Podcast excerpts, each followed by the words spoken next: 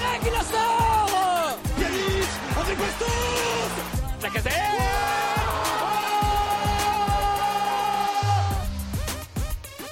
Bonjour à tous et bienvenue dans ce nouveau podcast du Gone Olympique. Donc cette semaine on se retrouve pour un podcast hebdomadaire. On vous a fait un petit podcast spécial sur l'épisode Juninho et OM la semaine dernière, donc il est sorti dimanche, n'hésitez pas à aller l'écouter. On parle de tout le sujet de Juni, son départ, les raisons de son départ, comment est-ce que nous on l'a compris et qu'est-ce qu'on voit pour la suite après son départ, donc à partir notamment du mois de janvier et de la deuxième partie de saison. Et puis on a débriefé un peu aussi les sanctions contre l'OM avec Quentin, un supporter de l'OM qui fait les podcasts chez Temps Additionnel avec nous. Et puis aujourd'hui on va parler notamment rapidement du match de dimanche contre Lille, parce qu'il n'y avait pas grand-chose à en dire, en témoigne le score, et notamment un gros débrief sur les poules d'Europa League, comment ça s'est passé, et sur comment est-ce qu'il faut aborder la suite de la compétition et les espoirs qu'on peut avoir là-dessus. Donc avec moi, j'ai Flo. Comment tu vas, Flo ? Salut, écoute, ça va super bien. Merci pour l'invitation. Écoute, avec plaisir. Merci à toi d'avoir répondu présent. Avant qu'on parle un peu foot, etc., est-ce que tu peux te présenter rapidement pour les auditeurs éventuels du Gone Olympique qui te connaîtraient pas, même si tu es assez actif sur Twitter, un peu ton rapport au foot de manière générale et puis ton rapport à l'OL, d'où te vient cette terrible passion. Oui, alors moi je m'appelle du coup Florian, j'ai 29 ans. Donc du coup, ouais, je suis actif depuis quasiment un an maintenant, où j'essaye de parler de foot en général, même si la passion pour l'OL prend beaucoup de place quand même, surtout en ce moment. Sinon, moi je suis né à Lyon. Alors j'habite à Lille, mais je suis né à Lyon, donc je suis un pur Lyonnais si je puis dire, sur le sens voilà. Mon premier match à Gerland, donc c'était Gerland forcément, c'était en 97, un Lyon-Lens, un bon 0-0. Ah oui, 97, moi je suis né en 97 pour te dire, donc ça revient. J'avais 5 ans, mon papa était lyonnais aussi, donc mon premier match de foot c'était à Gerland, et moi j'ai eu entre guillemets un peu la chance de connaître l'avant le premier titre, j'ai envie de dire, de voir les classements sur le podium et tout, et en 2002 de voir un peu la consécration quoi. Ouais, c'est sûr, t'avais la montée en puissance du club. C'est ça, exactement. Sachant que mon père connaît le club, suit le club depuis très très longtemps et me disait beaucoup, moi j'ai connu le club en D2 et tout, donc j'ai eu conscience du coup du chemin parcouru. Ouais, c'est ça. Mon papa aussi m'a parlé de la D2, de la grande époque D2, montée en D1, etc. C'est ça, mais même là quand je lui en parle, quand j'ai punaise, on est 13e de Ligue 1, il me dit non mais il y a 25 ans on était en D2, il y a 30 ans maintenant. Oui, c'est ça. C'est ça. Mais ouais, bon. Nous on se base sur l'époque des grands titres. Moi, typiquement, les premiers matchs où je suis allé au stade, on avait déjà été champion de France, on était dans l'apogée totale. C'était extraordinaire. On était, je sais plus, moi j'ai dû aller au stade pour la première fois en 2003 ou 2004, quelque chose comme ça. Ouais. Et voilà, c'était la période phare. Donc forcément, moi quand je me vois 13e de Ligue 1, je suis là, c'est terrible. Et puis finalement, quand on revient pas si longtemps que ça en arrière dans l'histoire du club, qui est assez jeune, hein.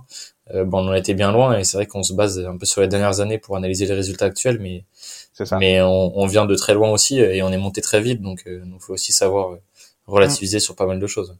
Complètement. C'est sûr. Bon, on va commencer à parler un peu du match de Souken contre Lille. Toi qui habites à Lille, du coup, qu'est-ce que peut-être t'as pu aller au stade, je sais pas. Je devais y aller, dernière minute, j'ai pas pu y aller malheureusement. C'est terrible. Après je m'attendais pas à un très grand match, donc quand je l'ai vu à la télé, je me suis dit bon. Sachant que la programmation à 13h, à un moment c'est... Ouais, sans commentaire, c'est... Ouais, exactement, c'est assez embêtant. En plus, pour nous, Lyon, des matchs à 13h, ça ne réussit pas vraiment, entre Angers et Nice, voilà. Ouais, donc, clairement. Le match... déjà surpris de la compo, de départ. Alors moi, je suis plutôt un défenseur de Bosz, mais après, il y avait quand même beaucoup d'absents. Mais la doublette devant, la Dembélé et Slimani, j'avoue que j'ai un peu transpiré quand j'ai vu celle-là. Je l'avais pas vu venir non plus, hein. Celle-là, quand je l'ai vue, elle m'a piqué les yeux un peu. Ouais, moi aussi. Sachant je pense après il est mieux placé pour faire l'équipe que moi devant ma télé, mais je pense qu'il y avait d'autres alternatives qui auraient pu être intéressantes. Il y avait mine de rien des choses un peu intéressantes dans le match. Alors je dis pas qu'on a fait un grand match, mais comparé par exemple à Bordeaux ou Reims, je trouve que il y avait du mieux, surtout défensivement. où j'ai trouvé Boateng et surtout Lukéba vraiment, vraiment rassurant. Je pense que assez d'accord. Ouais, je pense que le système à 3 défenseurs, vu le nombre de buts qu'on s'est pris depuis le début de saison, je pense qu'il va falloir l'installer à long terme. Après, moi, ce qui me dérange un peu dans ce système aussi, c'est les deux milieux Guimarães Mendes, en fait, les deux. C'est pas pour tomber que sur Mendes du coup, donc je vais englober les deux, mais je trouve que ils ont pas le volume pour combler tout le milieu à deux. Sachant que devant eux, c'est Aouar qui a fait un bon match, mais il n'est pas du genre à redescendre pour faire les efforts. Donc, sérieusement, on est tombé contre une équipe qui était quand même pas très très joueuse, même s'ils ont eu quelques occasions, mais ça pourrait vraiment poser des véritables problèmes, je pense. C'est un souci qui peut être compensé peut-être avec la présence d'un Paqueta, en 10 qui était suspendu ce week-end, mais qui lui pour le coup a un gros volume de jeu. C'est ça. Et avec un... Je suis d'accord. Qui peut permettre de venir les aider justement. Un Kakré qui a un plus gros volume de jeu aussi que Mendes. Complètement. Donc ça peut pallier. Après, la question de Paqueta, c'est la question de où est-ce qu'on met Aouar. Est-ce qu'on fait jouer Dembélé, Slimani ou Toko ensuite en pointe? Parce que c'est vrai que jouer avec 5 défenseurs et 2 milieux à vocation, on va dire, un peu plus défensif qu'offensif, comme Kakré et Guimarães, ça te laisse que 3 joueurs offensifs et il faut les choisir, faut savoir les positionner, les faire jouer l'un avec les autres, c'est forcément des choix. Et ça reste encore un peu de bricolage devant parce que c'est des joueurs qui vont pas forcément jouer à leur poste de prédilection du coup. Ouais, c'est ça. Après, je pense que c'est une organisation à prendre, même si on commence un peu à ne plus avoir le temps, parce qu'on est mi-décembre, on est 13e, donc on est clairement pas dans les standings de l'Olympique Lyonnais. Donc en fait, moi, ce qui m'inquiète un peu, c'est que j'ai pas l'impression qu'on va trouver de solution. Pourtant, je suis plutôt quelqu'un de positif, mais je sais pas. Peter Bosz parle de football offensif et attractif. Moi, qui suis un énorme suiveur de la Bundesliga, les Leverkusen, c'était le cas. Ça a été le cas à l'Ajax aussi, mais là, on trouve rien. On trouve pas de solution. Est-ce que c'est une question de profil? Est-ce que c'est Peter Bosz qui devrait arrêter de s'entêter avec ses principes et essayer de faire différemment? C'est ce qui lui a posé problème notamment à Dortmund. Est-ce qu'il n'y a pas un combiné des deux? Un coach qui n'a pas les joueurs pour les principes de jeu qu'il aime et qui en plus a du mal à s'adapter aux joueurs et à l'effectif qu'il a sous la main. C'est ça, moi je pense que c'est un peu des deux, effectivement. Puis les problèmes, vous en avez parlé dans l'épisode d'avant, mais les problèmes autour de Juninho, clairement, ça n'a pas dû aider pour la confiance des joueurs. Je pense qu'il y a pas mal de soucis en interne qui... On dira ce qu'on veut, hein. Certes, c'est les 11 joueurs et le coach qui sont sur le terrain, on va dire les 14 joueurs, même 16 maintenant avec les 5 remplaçants, les 16 acteurs plus le coach qui sont les principales concernées, les personnes principales concernées sur les matchs. Mais en attendant, dans un club, quand il y a des soucis en haut du club qui sont trop importants, et bah ça casse tout et ça pose des gros soucis parce que très clairement parce que ça va plus loin que le sportif et ça se ressent sur le terrain derrière. Hein. Je pense que notre rival Saint-Etienne, on a une preuve. On voit parce qu'ils ont, c'est sûr. Ils ont quelques joueurs de qualité et là ça va pas du tout donc. Ils ont pas un effectif pour jouer la Coupe d'Europe non plus, mais ils ont un effectif qui vaut bien mieux que la 20e place par exemple. Exactement, tout à fait. Ouais, je suis assez d'accord avec toi là-dessus, donc c'est des soucis qu'il va falloir gérer, mais je suis quand même d'accord dans l'ensemble sur le fond de jeu de Lille. C'est vrai que offensivement ça a été plus que poussif, un ou deux éclats d'Aouar sur des prises de balle en une touche ou des passes un peu appuyées qui cassent des lignes, soit de l'Aouar, soit de nos milieux de terrain, mais dans l'ensemble c'était assez calme. Par contre défensivement pas trop mal organisé. Lukéba il confirme, même s'il y a quelques petits défauts forcément dans le jeu parce qu'il reste jeune et c'est ses premières minutes en pro, donc faut pas non plus lui demander d'être parfait tout de suite, surtout quand on voit les performances de Denayer cette saison, mais on va dire que c'est un axe sur lequel il va falloir travailler. Après quid du est-ce qu'on reste à 5 ou est-ce qu'on passe à 4 en fonction des blessés, des joueurs à mettre au milieu de terrain, etc. Mais je pense que défensivement, même si ça reste qu'un seul match, on a des axes de progression qui ont peut-être été identifiés et sur lesquels on travaille, ce qui est déjà pas mal parce que c'est notre principal défaut quand même depuis le début de saison. On a pris plus de 25 buts, si je dis pas de bêtises. Ouais, quelque chose comme ça. Ouais, on a marqué 25 buts, on en a encaissé 25. Donc 25 buts marqués en 17 matchs pour un club comme l'Olympique Lyonnais, c'est pas énorme. 25 buts encaissés en 17 matchs, par contre, c'est gigantesque. Ouais. C'est au moins deux fois trop. Donc ça, c'est rapidement compliqué. On voit la meilleure défense du championnat, c'est Marseille. Ils en ont encaissé 14. Et on sait que même avec 14 buts encaissés, on parle des problèmes, des soucis défensifs de Marseille. Donc 25, c'est vraiment énorme. Et d'un point de vue comptable, comme tu le disais, on est 13e du championnat. En partant du principe qu'on batte l'OM, ce qui est loin d'être fait, on serait que 9e. Hein. Derrière Strasbourg et Monaco, égalité de points, mais avec une différence de but défavorable. Donc on serait 9e à 6 points quand même de l'Olympique de Marseille qui est 2e. Donc c'est quand même assez loin au classement et d'un point de vue championnat, c'est quand même pas top, que ça soit d'un point de vue comptable ou d'un point de vue jeu, notamment depuis Nice. C'est assez compliqué. Ouais, puis après en plus défensivement effectivement on était solide, mais moi je suis quand même beaucoup le LOSC vivant à Lille depuis une dizaine d'années. C'est pas un football flamboyant, c'est pas un football très offensif. Ah ouais, ils sont lourds à regarder. Voilà, c'est une équipe quand même facile à défendre. Donc à voir justement, par exemple, tu parlais du match contre Marseille. C'est fort quoi, offensivement, ça attaque de tous les côtés. Ah oui, ça joue. C'est là où on pourra voir vraiment si effectivement ce qu'on a vu dimanche est une vraie solidité ou si c'était juste l'adversaire en face qui n'était pas si fort. Ah oui, complètement. Je suis bien d'accord avec toi. Le match contre Marseille, je sais pas quand c'est qu'il va être reprogrammé, mais il va être très intéressant à suivre et même s'ils ont quelques soucis défensifs, ça reste la meilleure défense du championnat face à notre attaque qui a un peu du mal à se mettre en place, plus une attaque qui est pas toujours ultra efficace côté marseillais, mais qui est vraiment virevoltante avec il y a des idées, il y a du jeu, il y a de la percussion, il y a de l'envie.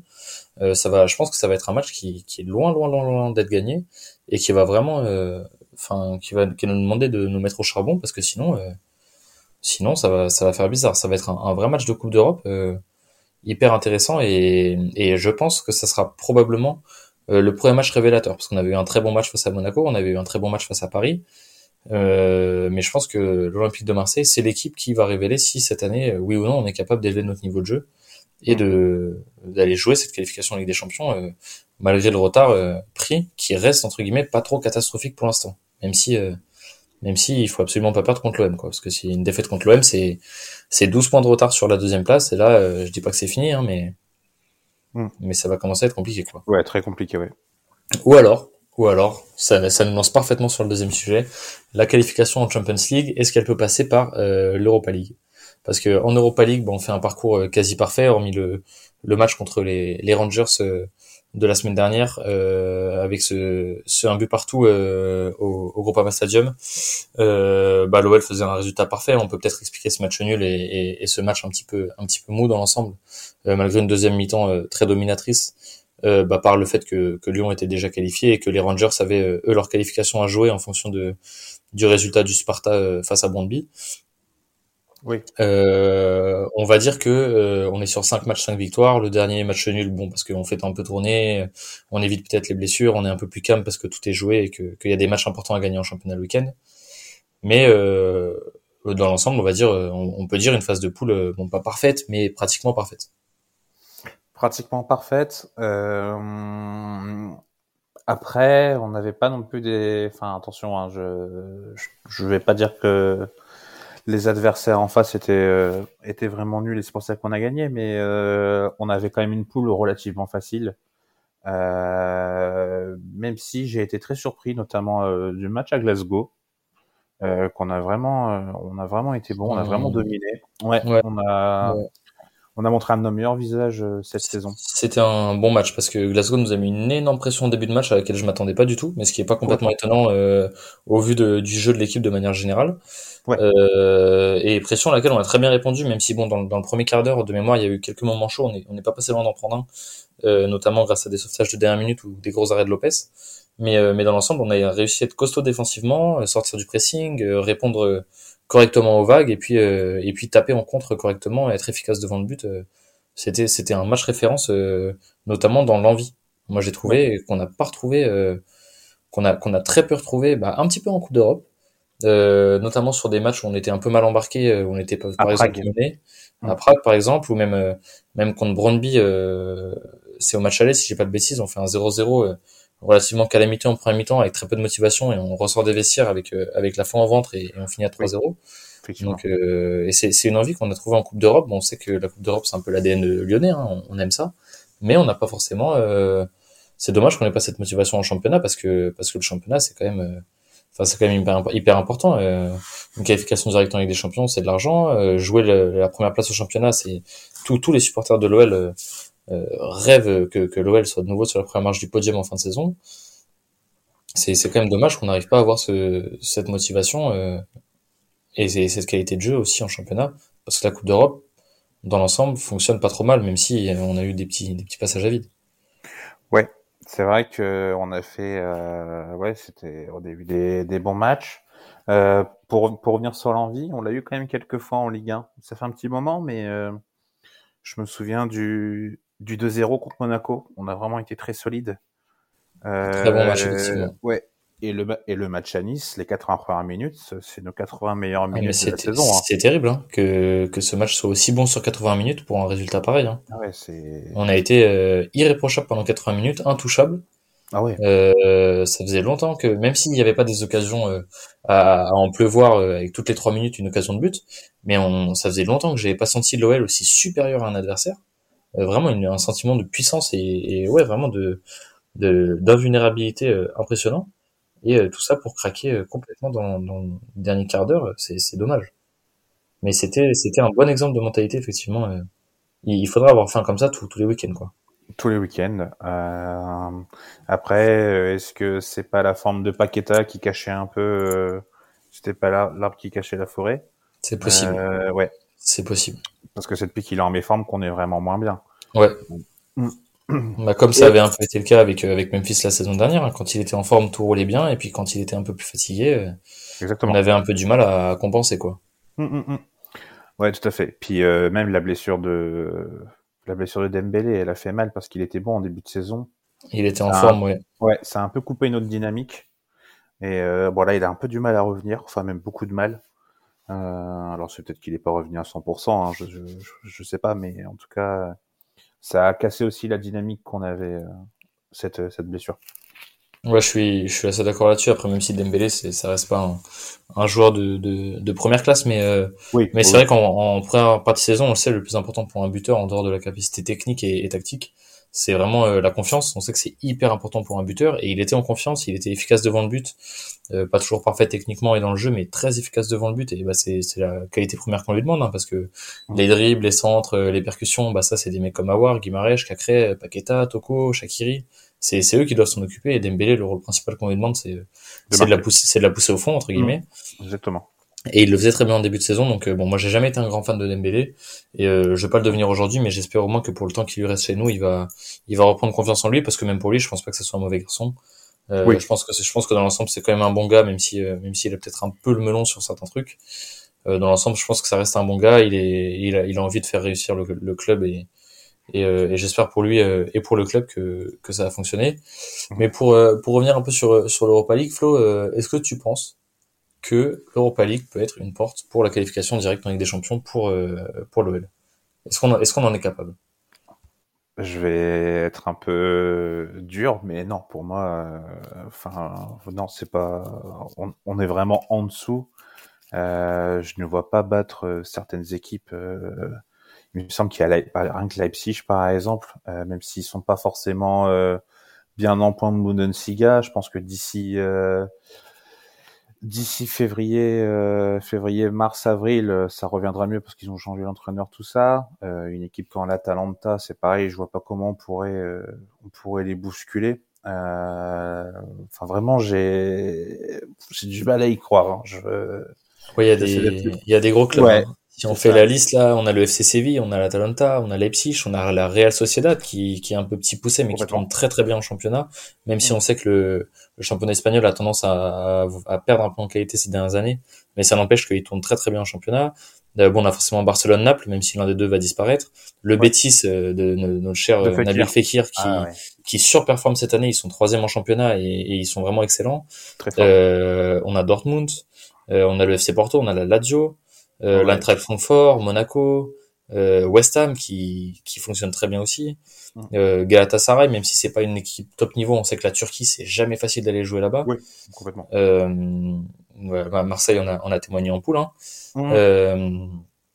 Franchement, tous ceux qui disaient c'est pour nous l'Europa League cette année, je pense que c'est une des plus relevées peut-être de l'histoire de cette Coupe d'Europe.